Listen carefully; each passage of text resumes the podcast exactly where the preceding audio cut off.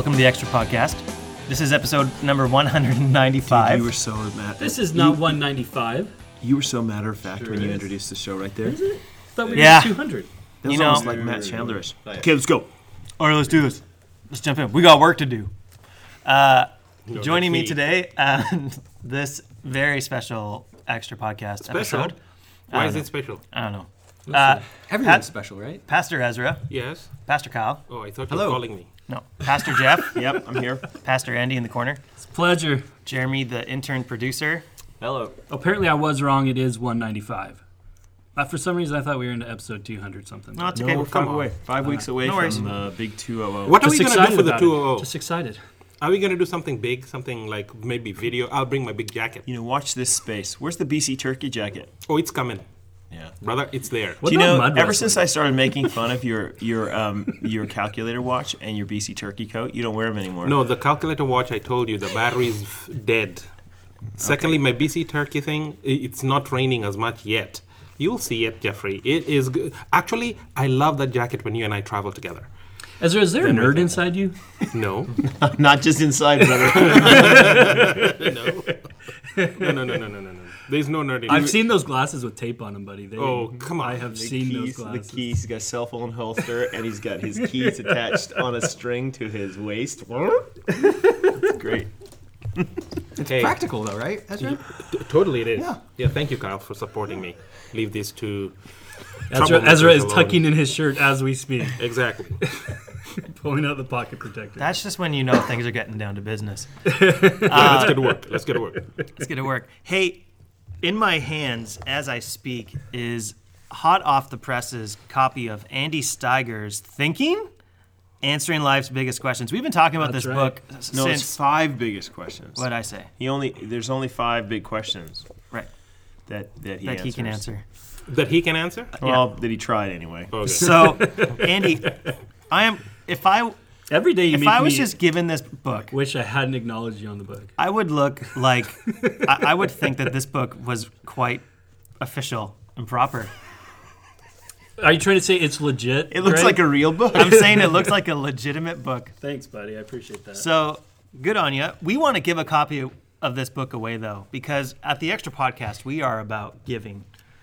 We're about thinking and giving.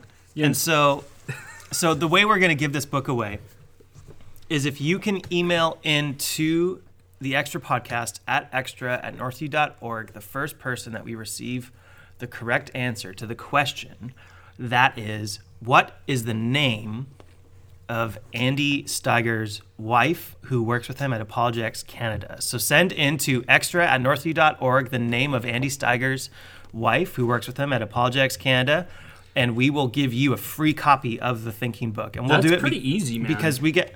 Well, I don't want it to be like a trivia question. Why well, let's not? give let's give a, let's give away a second book, Okay. Okay. and that's if you can if you know my middle name.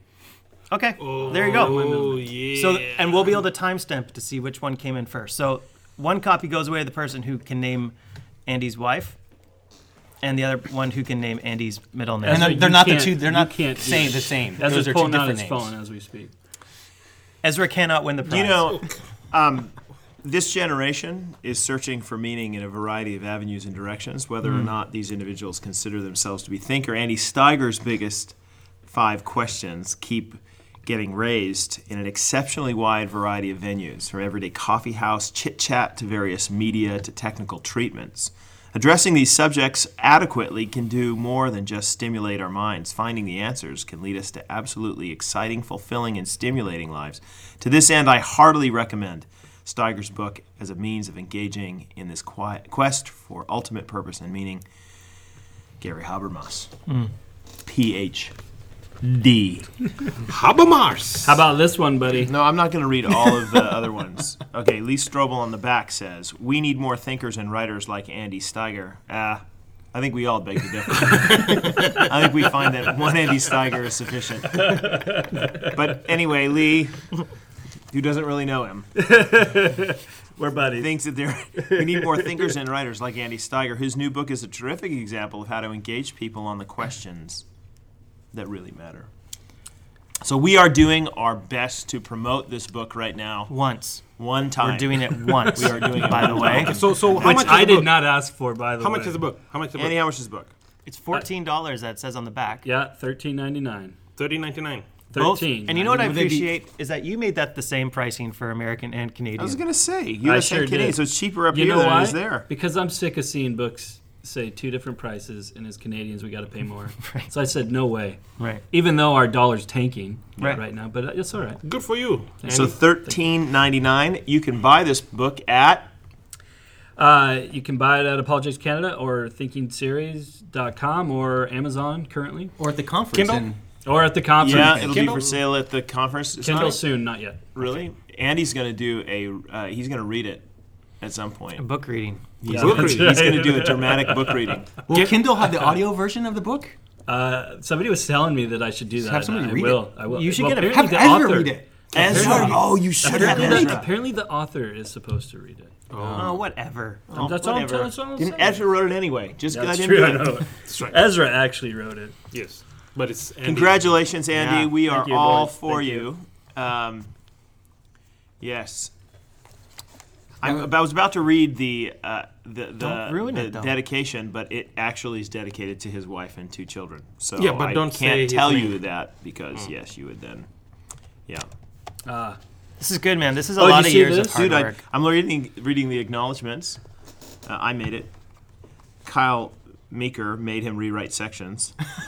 so Jeff pushed me deeper I did. underwater. John Pazook uh, and Yeah, Pazook was one of my Northview readers. Community Church made it. So So the only people around this table who weren't acknowledged, you, me and Ezzy Ezzy. and Jeremy. Well, Jeremy's obvious choice. To not be- well, that's okay. that I was mean, mean. what? He's arrived on the scene so late in Andy's Oh, is that right? life. Oh, that's right. Okay. Ezra's now looking at the acknowledgments to try to find out why his name is not. I am. I'm a, I'm a little bit miffed. It's okay. All right. Anyway, enough about Andy's book. Your name is written Andy's in excellent book, important available at Amazon uh, and other fine retailers. It is a great book. It is well done, well written, and uh, great stories that weave through the chapters. That's what one of the things I really appreciated about, and was encouraged by the stories Mm-hmm. that you were able to weave to highlight these issues. Well done. Thanks, man. Leave it to Kyle for saying something meaningful and Oh, sincere. it, yes, I haven't. I haven't actually Meaningful and sincere. been able to Yeah. read it So yet. everything Sorry. Jeff said. no, I, I'm just saying. Kyle has a has a way of making people feel good about themselves. Hey, we have questions. Thanks, Kyle. He just patted my back. I appreciate that affirmation of your affirmation. All right, go. Here we go. You get to work. It's time to get to work. It's time to get to work.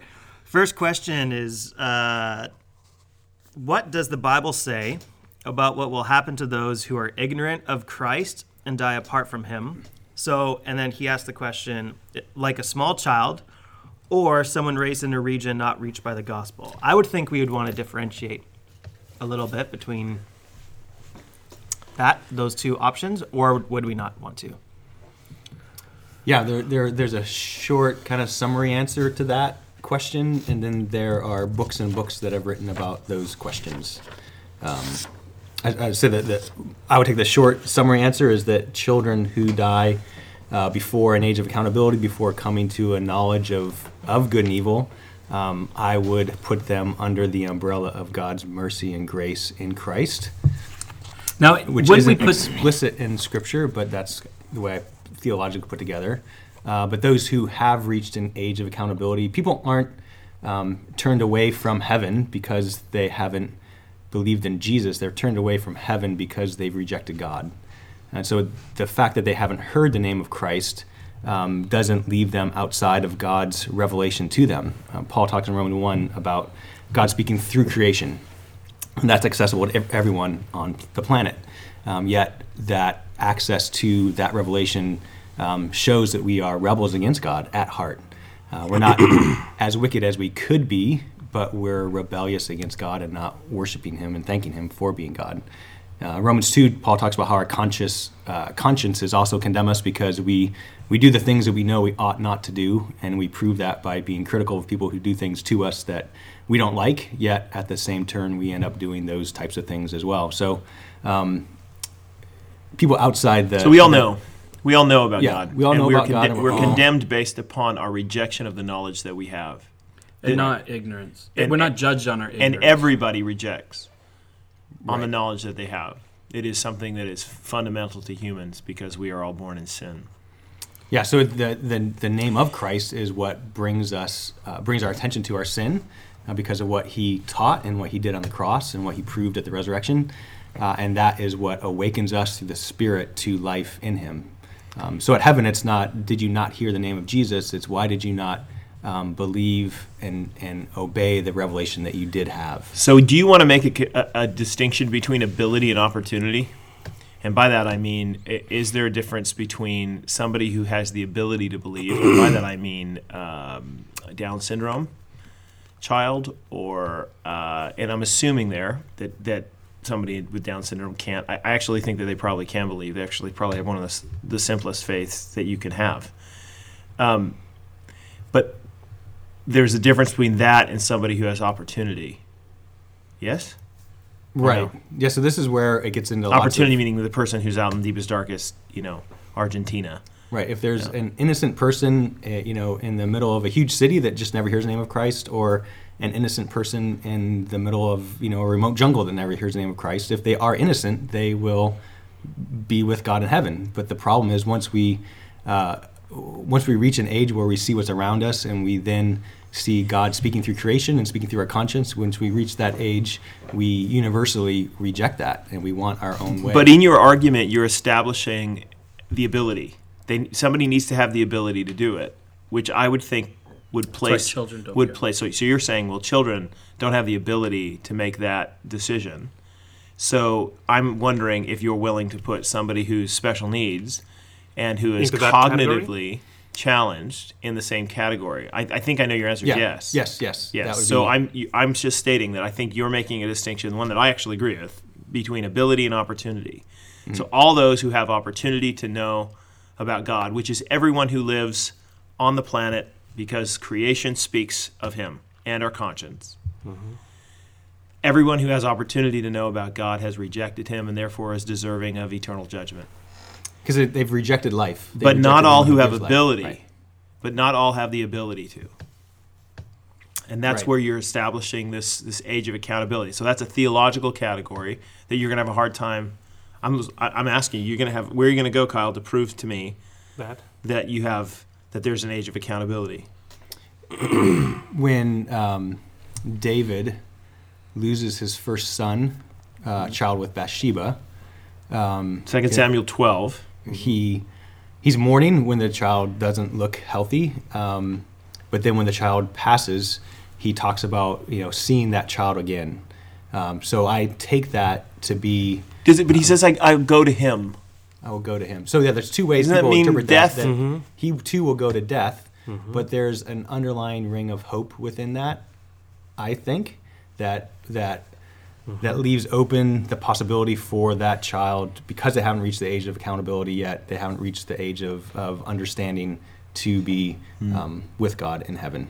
So I'm, I'm going to say that I think it. I think the Bible is relatively silent on this, on that portion, about those who have ability. I don't know what the scriptures say regarding those who don't have ability, whether it's children or uh, the special needs. Yeah, there is not an explicit chapter and verse.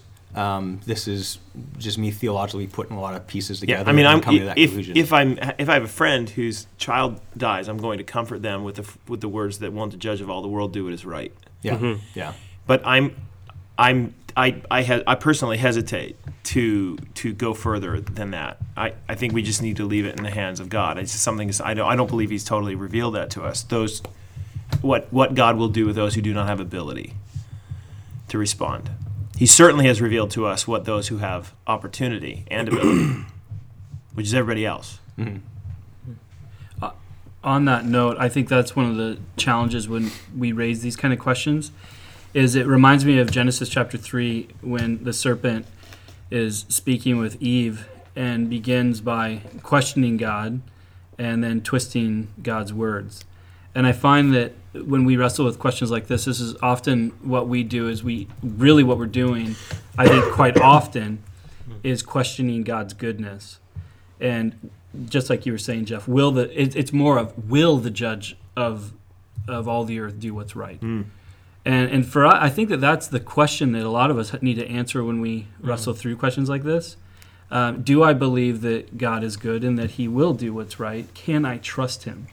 I, I find that in a lot With- of without the questions knowing, I ask, without necessarily knowing the answer to the question, can I leave it in in His hands and know that He is right? This is really the dividing line, isn't it? Yeah. Between those who will receive or or, or reject God, Yep. is that th- those who reject insist on having an answer to that question before they're willing to acknowledge Him or submit to Him. And, and as we read in the Bible, this God constantly comes back, whether it's Job or whoever.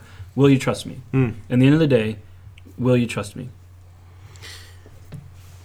Yeah. Okay, I I have a different take, and I'll put it out there and see what you guys think. On the on this question, I think, in my opinion, I think it has everything to do with um, children of the promise. It has to do with election. So, this has nothing to do with the person's ability to choose or their choice or anything like that, but God's divine appointing of people who will come to saving faith. So, I'm wondering.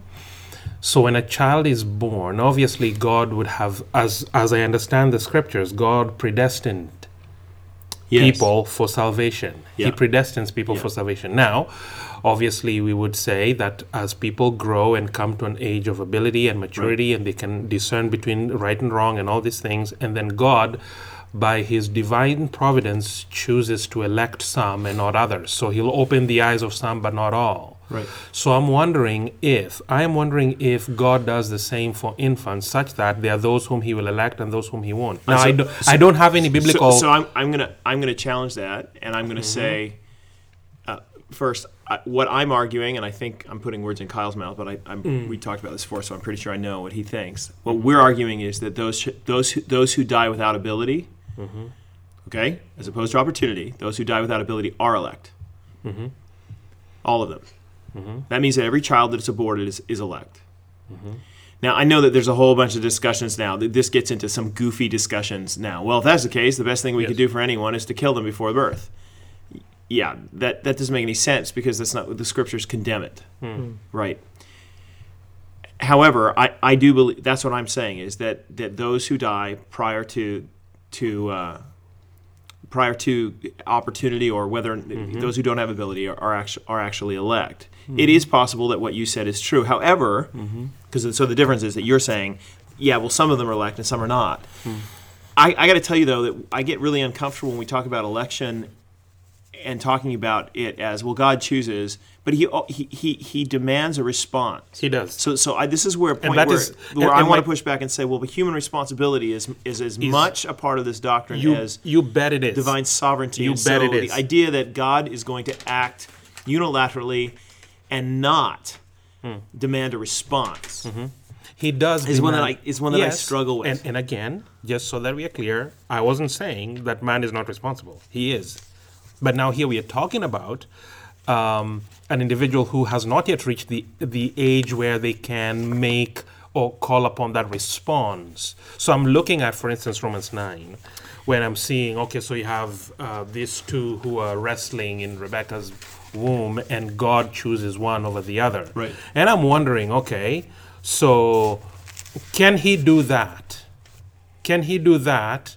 And the infant does not reach an age of accountability. Yeah, I would. I struggle applying that because both of those did reach an Yes, age of they did. So, like, I- They I'm- did. I, I struggle with that because I.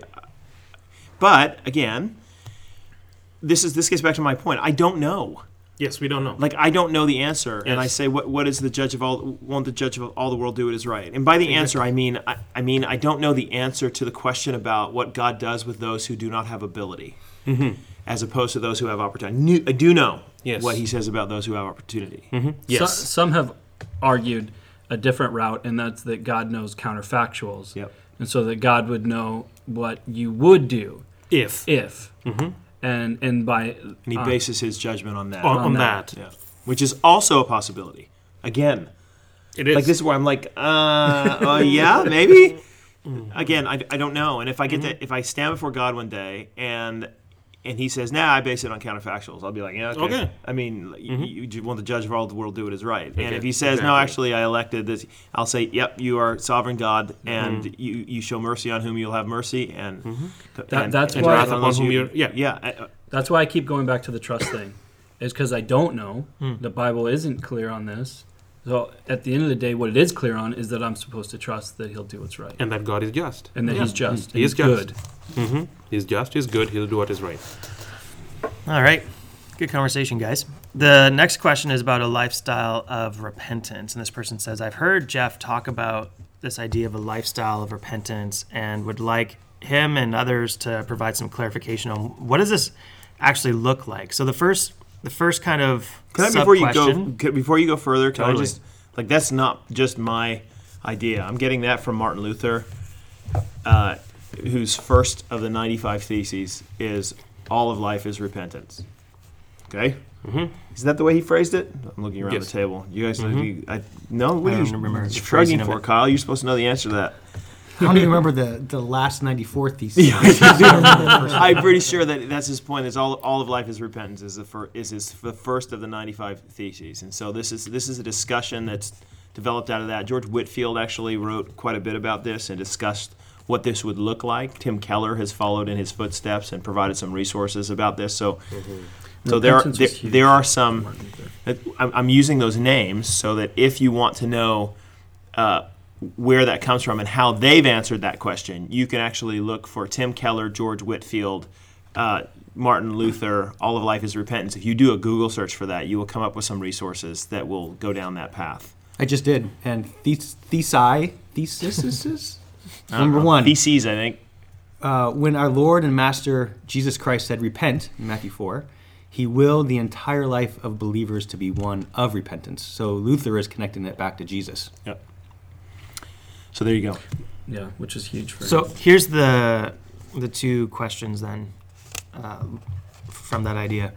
The first one is because God's holy, is there ever a time where we truly have nothing standing between ourselves and God? Like, No, there's a difference between sins of commission and sins of omission. Yeah, uh, is there ever a time where you, you perfectly meet up to the righteous standard of a holy God? Probably not. You are omitting lots of things that you should be doing. Yes. So no. On my own accord, probably probably not. There's a lot of discussion about this, by the way. That you're getting to, into discussions regarding Keswick movement and other Wesleyans and others who they've tried to figure out. Okay, so because Wesley believed that you that you there were- you could live a life of perfect holiness or perfect love is what he said, right? Mm-hmm. Which of course everybody else is like, what? like where are you living, man? And but he had to define what he meant so narrowly that if you if you listen to what he's saying, yeah, you might come around to say, yeah, it is possible for you to live a life free of any known sin. And so usually that's where the discussion lies. Is most people say, yeah, you might be able to live a life of any known sin if you just talk about sin as acts of commission, commission as opposed to acts of omission. Uh, but most people, I, I don't actually think that anyone who's Protestant would believe that you can live a life that is that is uh, free of any sins of omission. So yes, the answer to that question is yes. Most people would say absolutely that we always omit something. the second question is um, the writer says that I get the sense that a Thanks life. be to God, by the way, for Jesus Christ, in whose blood we stand. Right? Amen. Yeah, and whose active, active obedience. So the doctrine of the active obedience of Christ is that all of our sins of omission, the things we've left done, undone, Christ did. actually did by keeping the law on our behalf. Yes. So even though I don't keep the law perfectly, it's not just that I actively commit sins against God, I actively omit things I ought to do. Jesus did those things for me. And so his righteousness, his positive uh, merit that he earned by keeping the law before God is attributed to my account. Yes. This is a b- beautiful doctrine. So there, mm-hmm. the, the cross provides an answer to the sin of omission. Yes. Sorry, go ahead. No, it's good. The person said, I get a sense that a lifestyle of repentance is more than just keeping short counts with God. Mm-hmm. I- Is it different than just keeping short account with God? And if it is, how how so? I think it's constant thankfulness for the for the active obedience of Christ, which is what I just said. Said. The fact that Christ is the lawkeeper on my behalf and that God credits his work to my account.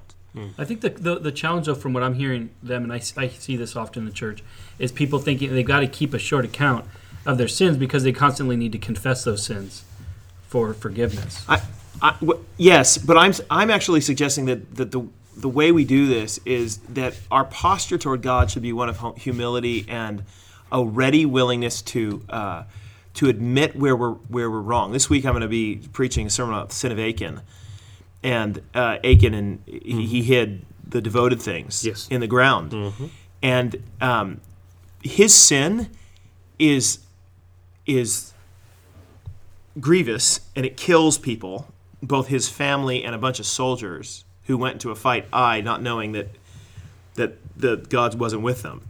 So his sin affects the community in massive ways. I'll talk about that. But one of the big characteristics of this guy's sin is that it's hidden Yeah. right? It, it, it's hidden. And what, what I'm saying when, we t- when I talk about all of life is repentance is to stop hiding. Stop pretending that you did, didn't do that thing, mm. that you're not a liar, that you're not a thief, that, that when the Lord brings to mind or you, you see because the Spirit convicts you, yeah, I, I don't I don't use my words in an upbuilding way and I didn't do it in this specific occasion, to come to God and say, Lord, I'm sorry, but I glory in the gospel. I glory that Christ has done all that I've left undone and that Christ has forgiven me for all that I have done. Mm-hmm.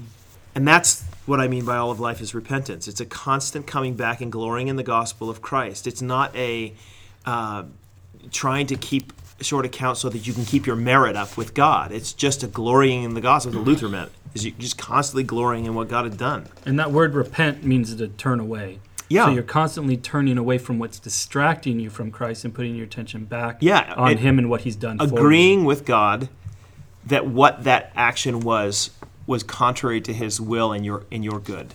The thing I think people get confused on is thinking that this is a part of their sanctification, is that they need to constantly ask for forgiveness, and then they don't realize that they when when you've been forgiven, you've been forgiven, and then in somebody who's been who's been forgiven and has received um, God's grace, not that you need to constantly ask for that grace, but that there's a certain way you'll behave in light of the grace that you've received. And that's repentance, that you'll constantly turn away from what's distracting you from Christ and put your attention back on Him. Right. I don't know. there's- You said there were two questions. I'm happy to. That was the second one. Oh, We got him. oh ka-ching. Done. Hey, another question for you guys. Uh, this one is about violent video games. And the question is Should Christians play violent video games? Should they play games like Grand Theft Auto or other games that recreate historical wars for the player to participate in? That's a good question. I've actually approached that before. Now, Greg, I'm looking over at you. You're a Halo player. I, I actually am not. Oh, I'm a Halo. I, I, back in Let's the see day, how well defined those thumbs back are. in the day, I loved Halo, Halo and uh, I still I still enjoy a good first-person shooter. And so there it is. I put it out on the table. So uh, perhaps my involvement in that has been has been. Uh, you know what though? I will say that I have in my own life made a differentiation between people and Zombies. zombies And aliens. and aliens. Oh man, the only kind of good alien is a What dead, about an is a alien dead zombie? alien. What? What about an alien zombie? That would be the one that I would shoot first. okay. Zombie aliens need to die. they have the least You amount of I mean? opportunity to. no, if I see one of those, done, done, done. You know what? Uh, I think there's a yes, there's a way to i- i- to play the games. I think recognizing that they're just games. Uh, I, I do think that there's this. This is a Christian liberty. So I, I'm going to chalk it up into that. So when you're asking the question, is it wrong? Uh, I think it's there's a liberty there.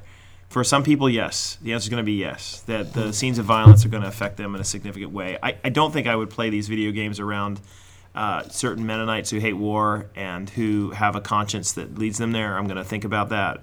Likewise, I'm not What about Grand Theft Auto? Would you put that in yeah, a different actually, category? because well, you're getting into issues regarding sexuality and things there, and you're participating in the beating up of women and things. So I, I, I struggle a little bit with that, but I'm not sure exactly if my, if my, I'm very happy to be corrected about this. Well, one thing that kind of that I constantly think about is that in our culture, there's this constant process of of I, I don't know, for lack of a better word, just uh, like a pansy culture, like like pretending as though war doesn't exist, or like because I know a lot of people who don't let their kids watch anything that's even semi-violent, uh, no, you know, nothing at all, and I'm like, I can appreciate where they're coming from in one aspect, but on the other aspect, I'm like.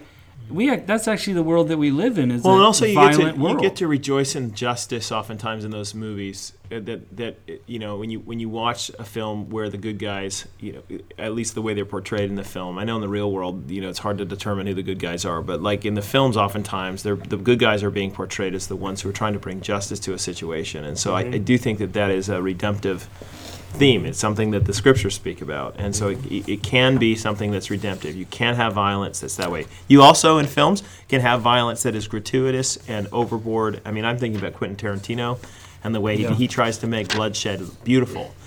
I think that's troubling for me. Um, does that mean I've never watched a Tarantino film? No, I have. Uh, I, I think there's a way to watch a film again that is as a sieve and not a sponge. That you're actually being critically evaluative. It's hard when you get into the video game stuff because you are actually participating in, in it. So I, I, again, I think this is a place where you need to think long and hard about your conscience, long and hard about what kind of effect this is having on you personally, how it affects the Christian community that you're a part of. I think you need to be careful about doing these sorts of things with people who have a conscience that's different than yours. Let me let me raise something on that note. Like me personally, I don't watch war movies. Um, Saving Private Ryan. I just don't find them enjoyable. Did you Plus, I like just Saving don't. Private Ryan? Well, I haven't watched it because I, I find that it's that it's de- like it's depressing, and I find it, uh, yeah, just not good for me. But one of the things I'm finding though is more and more you don't need to watch a war movie anymore. You just go on to the news and watch the latest YouTube video of somebody being beheaded. Now I don't watch those either, but I think it's fascinating how we've moved to this. It's almost like gladiator culture in many ways. That that we participate in the real now. Yeah. Yeah, th- I think we're too quick to not think about the effect those games may have, especially as um, teenagers and preteens are playing games because the, the brain is still developing and, and you know, the media and images, I think, affect us more than we are willing to grant.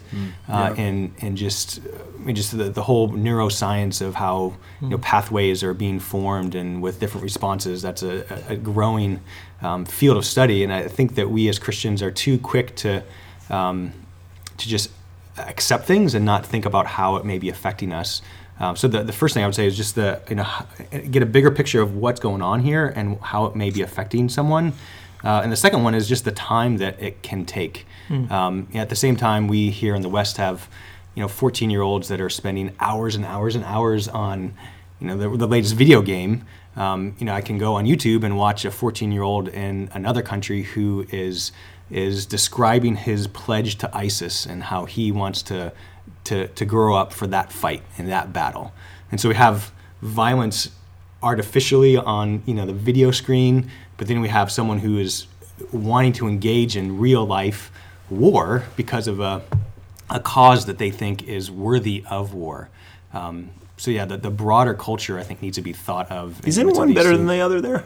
Was that One of those is better than the other. one is bet one is better. The video game is better because it's not engaging people in that sense. Um, but the kid who's you know pledging to ISIS, although horribly misdirected in that pledge, he's engaging in real life, But people, although horribly misdirected. people have been pledged to violence against others for the sake of a big cause well prior to the Video games. to video games. Yeah, I'm not saying that videos caused this you know 14 year old to pledge you know allegiance to ISIS. I hear you saying I'm- that you, I'm- he's I'm saying- wasting time. I'm sa- I'm saying that they're, they're, that we're we're devoting our time and our energy to something. Okay, but and it's so sometimes it's hours and hours of video games, and sometimes it's a misdirected So as view some- of who as- God is and what God calls us to to follow Him. as somebody who has played video games with friends before, Halo, for example, spent an entire day with my friend. I- I've noticed that men like to talk more when we drive cars, when we're in a car together, so we don't have to look at each other. Look out the. I have had some of the best conversations of my life with with guys while while we're playing video games on a campaign. Now, I'm not saying that that result justifies the, the thing necessarily. But but I am saying that there is a communal thing that happens. My sons play we play a lot of Madden football right now. When they're playing with their friends, it is laughter and goofing around and it, it is true friendship taking place. They're really enjoying it. They're not talking about their feelings all the time. Sometimes they do but it's focused time together that they really enjoy each other's company because they, they do this. I'm trying to figure out why that's not real life. Why is that not real life? No, I was going to the extreme of, of the Hmm. time spent that ends up being alone or only online, and that becomes the consuming drive of life. Right. 'Cause I just I want to be engaged in that game, and that's that's the predominant. Right. So there's a but, but I think that's my point though is that, that part of this discussion is th- there are dangers all around this. Oh, totally. One of the dangers is too much alone time, focusing on a world that is not the real one. Um, but but like everything, v- video games can be used for really cool things like friendship and development of uh, keeping up ties with somebody from a long way off. My my son has played video games with a friend of his, you know, in New Zealand before, and they'll play and talk and things like that. So so it can be an activity that you do with buddies. It also there's also the the, the fact that like I'll sit and play Madden football, and I just really enjoy it. It's fun uh, to build your team and do this stuff. Now, it's not a real world activity, but at the same time, I, I think it's I, I don't think it's bad or wrong. Oh no, that, I was just just presenting the the caution that it Mm. can be. And I'm telling the you double-edged sword can be it can be used for good, but the double-edged right nature so, of I- it. is again, that it you need to be, easily care- you need to be careful Yeah. with it. But I'm telling you, when the alien apocalypse comes, I'm going to be the guy who's ready. I want to be on your team. well, I'm just I already saying. am, 'cause we're I'm, human, I'm right? just saying, dude. I'm going to be ready to go. I'll just hide behind your shadow. Right? So Ezra, They're going to be looking for drone pilots. I'm going to be that guy. Ezra, I've noticed you've been looking at your iPad for a while. So how is Clash of Clans going for you right now? Tell me you're not playing Clash he of is. He plays Clash of Clans all the time in meetings. Clans. Unbelievable. hey, were you were you playing that or not? Do you know what I we were was just actually talking? looking at. Halo? Do, you- Halo? do you know? Do you know what we were talking about just there? Yes, While you were taking the city. I was looking at Jeff's game. Oh yeah, there it is. That's what I was looking at. Just wondering. Okay, Halo. So uh, we're running out Are of you time gonna here. go home and try? You know, we're running out of time here a little bit. But, I don't play video games, so but I wanna I wanna ask the question just to end off a little bit on a on a contemporary issue. Did anyone watch the Oscars or have Oh, any, yeah. any horses in I the race watched. there? I watched portions of the Oscars. Uh, it is an interminable It's still going, isn't it? thing. Uh, honestly, it is interminable. The interminable. reviews of the reviews of the reviews. and the hosts and or the hostesses are always awful, and they always try to do too much. Don't you feel like the Oscars is the, is like the biggest cool kids in high school group that you've ever seen in your life? They all get together and have all had plastic surgery up the wazoo. there, honestly, there's some people who've who've actually walked. They walk up and you're like, I don't think there's a single wrinkle on that woman. She's like 50. It is bizarre. Have you seen Lady the movie Gaga Birdman- sang, dude, and she Birdman wasn't won, right? crazy. Lady Gaga, there's no meat dress or anything. She sounded really good. Yeah, I think she was actually wearing a dress. I believe. know. No meat I know. It's like time. maybe this is she's. she's No, from what I understand, she was singing from Sound of Music. she did. She did. Uh, It's very good. She did a good job. But but Birdman apparently won, yes, right? So Have you- I- has anybody seen that movie? I heard- I, saw the first few minutes of it and then decided to uh, pause it, and my kids uh, till later, and then we all, my wife and I got really tired and fell asleep. You can actually rent it right now on. Oh, So yeah, it's supposed to be a very good movie, but it's an insider movie. It's a movie about the The movies. bit movie business. There was a guy who went on, who I heard on the radio talking about. He's a film critic, and he said, "Birdman's not the best movie of the year by far, but but whenever Hollywood has an opportunity, whenever the Academy has an opportunity to to vote for a movie that's about the movies, the major the majority of the people voting are Movie people. are actors who are male in their 60s. That's your average voter for the Academy. And they, the person said, whenever a movie about movies comes out, that's the one that's going to get the votes. That's why the the artist, I think, won Yeah. a few years ago. They're just infatuated with their own craft, and they're the ones that as get is decide. evidenced by the Academy Awards themselves. Yeah, That's a big pat they are ourselves on the awarding themselves. The, the best moment in the entire show, though, was the Lego uh, the Lego Movie song. It was great, and how in the world the Lego Movie was not nominated in this thing is just a shock to me. Yeah. Because everyone is awesome. dude. everything, everything is is awesome. You know what though? Yeah, we, It's cool to be part of a team. One of the big stories about this, though, is that you have you just cult- culturally what you've got with the, with this is everybody stood up and had a had, there was a pro always a project. There was always something that somebody stood up and made some sort of statement about society. Hmm. This is an interesting movie. It's not new. Hollywood has always wanted to be to be known as you know world changing. I just find it interesting that everybody had a different issue. It's not just one issue. It's everybody had a different particular issue that that rallied a certain segment in the crowd. It was the black guy who won the the best song. Started talking about the number of black men who were incarcerated, and you could the the room was largely silent. Of course, I was thinking they're all white, like everyone in the room is white for the most mm-hmm. part. And so, I mean, many of the things that they pointed out are, are true challenges in the world today. But I, we, we're in a day now where activism is the thing hmm. of various w- stripes. Activism, world changing. It really does provide a landscape for gospel communication, I think, right? Absolutely. Because if you're talking to somebody who wants to see the world changed, for us to say to them, it's never going to happen unless you deal with the root, and hmm. that's sin, is that's the message now. Hmm. Yeah. Everyone recognizes that, that there is a problem. Yeah, Just get into the root of that problem. yeah. And PETA's not that? Like PETA, the. PETA the. Does anyone know that guy's real of name? Oh, animal- Oh, sorry. I thought you were talking about the Hunger Games guy. Oh, no. Nobody knows his name, by the way. I thought that was the silliest name for a character. and he's five foot PETA. two. no. He's the smallest guy on the planet. people against, or no, The pe- people, the For ethical for the ethical treatment? treatment of animals. Where's the F in that? What the? PFIDA. It's there's no F in it. People for oh, oh. ethical treatment. Yeah, of that's that I doesn't said. sound right then. PFIDA. Uh, F is anyways, silent. The is silent. in my in my sermon on Saturday night, I had a throwaway line about how you know we're all concerned about the men and women and young and old being slaughtered, slaughter, but no one cares about the sheep, goats, donkeys.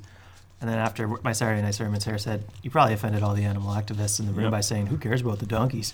Yeah. Well, who cares about the cats? That's the kind of hard hitting what I think. stuff you get at the weekends here. Cultural critiques on PETA, unknowingly. Uh, hey, we're gonna wrap up, but uh, Kyle's pointing to Ezra we and didn't, we whispering got to say something about the mission campus was. Oh, we launched the Mission Campus Yeah, this weekend. It was amazing. If you live near Mission or are interested in that, you should go up there and have a look. It we it was out. huge. There's all sorts of people who showed up. Lots of people who How many showed up? are going to make it about six, a little over 600. Uh, the room doesn't hold that. The room holds. They say 450 if you squeeze everyone in, but I don't know what they're talking about. I think it only work, holds about 350. 375 tops. So it was people standing up the back and Biblical proportions of people. it was pretty fun. It was great fun. We had a good time. It was. It's going to be a great, great deal. So if you're interested in doing that, you know, like waiting the first week and then going the second might be a good idea because, Mm. yeah. Well, all the young adults won't go this next week. Or some will. No, there's some will. You Yeah. never know. But man, we would love to see you out there at the mission campus. It's gonna be awesome. Hmm? Look Or here. next week. Lots and lots of chances to go to church. There's a lot of services that Northview Community Church Right. has. So Sunday night, Greg. Yeah, no, it's another option. so you have options, and we love to see you at one of those options.